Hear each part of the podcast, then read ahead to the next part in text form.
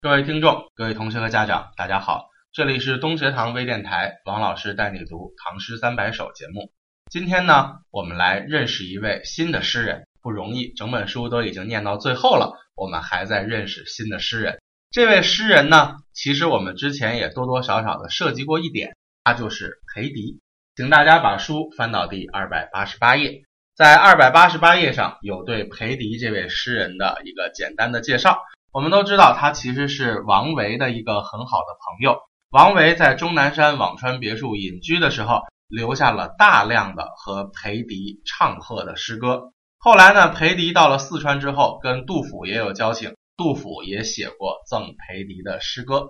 所以这个时候呢，我们终于读到了正主裴迪的诗。那历史上，裴迪是被归入王维一派的。就是盛唐的山水田园派的一个诗人，他跟王维的唱和的内容和风格都非常相似，所以他被归进了盛唐山水田园。意思就是王维写诗啥样啊，裴迪跟他写的差不多，不光是内容和风格差不多，水平也差不多。只不过很可惜，他的整个诗集没有流传下来，到今天只剩下二十九首诗了。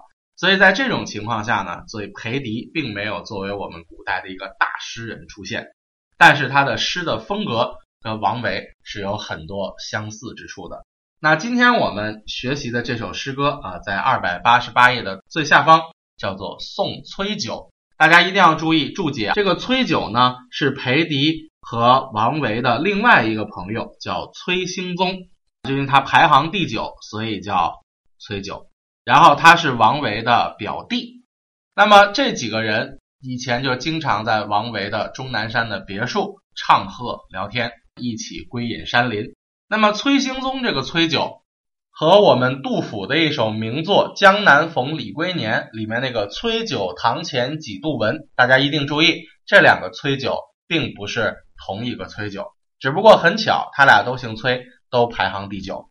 因为唐代的时候，尤其在盛唐时期啊，这个崔家是一门非常大的家族，跟杜家、韦家一样，也是豪门巨族，所以家里人口就多呀。哎，所以不同辈分之间都有姓崔、行酒的人啊，这个大家知道就行了。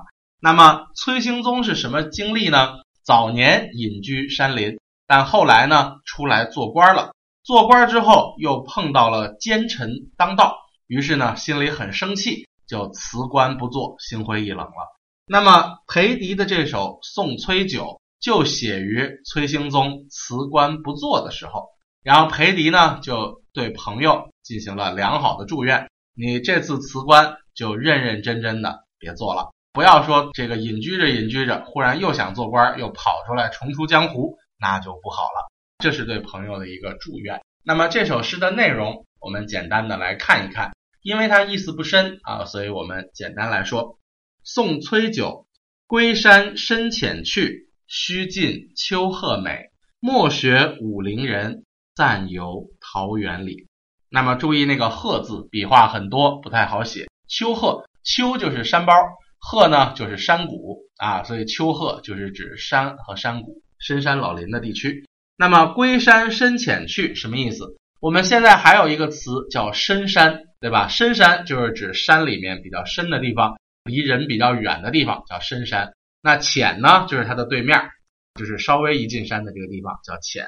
所以归山深浅去，就是你要归隐山林啊，不管你是归隐在深山还是比较浅的地方，怎么样呢？须尽丘壑美，都要穷尽丘壑之美，就是山峰和山谷里面的美丽的景色。一定都要尽兴的好好的玩一玩，这叫须尽秋壑美。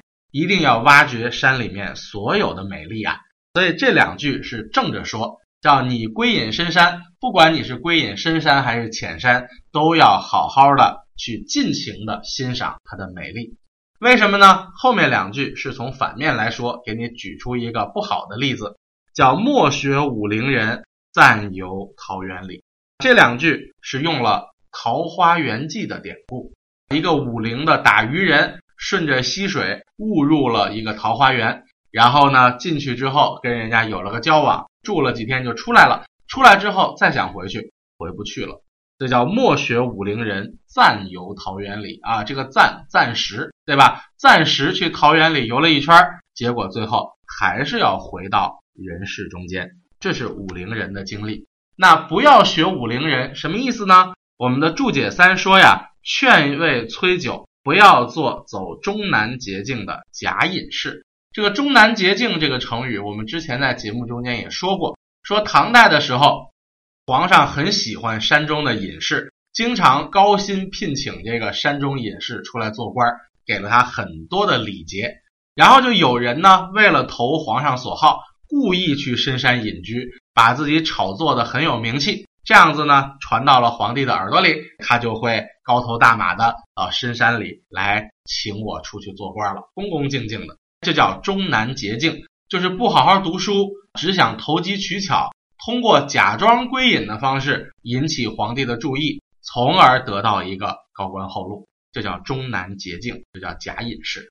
所以呢，这个崔九也去归隐了。这个裴迪呢，出于对朋友的良好祝愿，希望崔九不要做这样的假隐士。你既然决心要归隐山林了，你就好好去归隐山林，尽情欣赏山林之美就可以了。做这个无忧无虑的人，过悠闲自在的生活就可以了。千万不要为了凹造型、为了炒作、为了得名声、为了当大官而去假装归隐。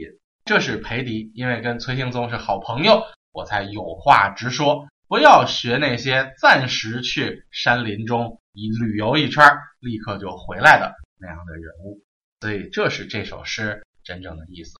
所以你可以看得出来，王维也好，裴迪也好，他们归隐山林，那是真心实意的想做隐士，是真心实意的去欣赏山林之美的。所以他也希望崔兴宗。作为他的好朋友，也能有他们这样的一种精神。既然已经决心辞官了，就不要中途半途而废，再回去重新做官了。也不要为了当大官，所以故意来归隐山林。这样的人，我们山水田园派是要开除出去的。这就是裴迪这首诗的意思表达。里头两个典故，一个《桃花源记》，一个《终南捷径》。这个是需要我们去积累之后，才能更好的理解这首诗歌。但是说起他的写作技巧，说起他的立意思想，其实都非常简单，非常容易就能够得到了。所以节目的最后呢，我们还是简单的来回顾一下诗歌的内容。送崔九，归山深浅去，须尽秋壑美。莫学武陵人，暂游桃源里。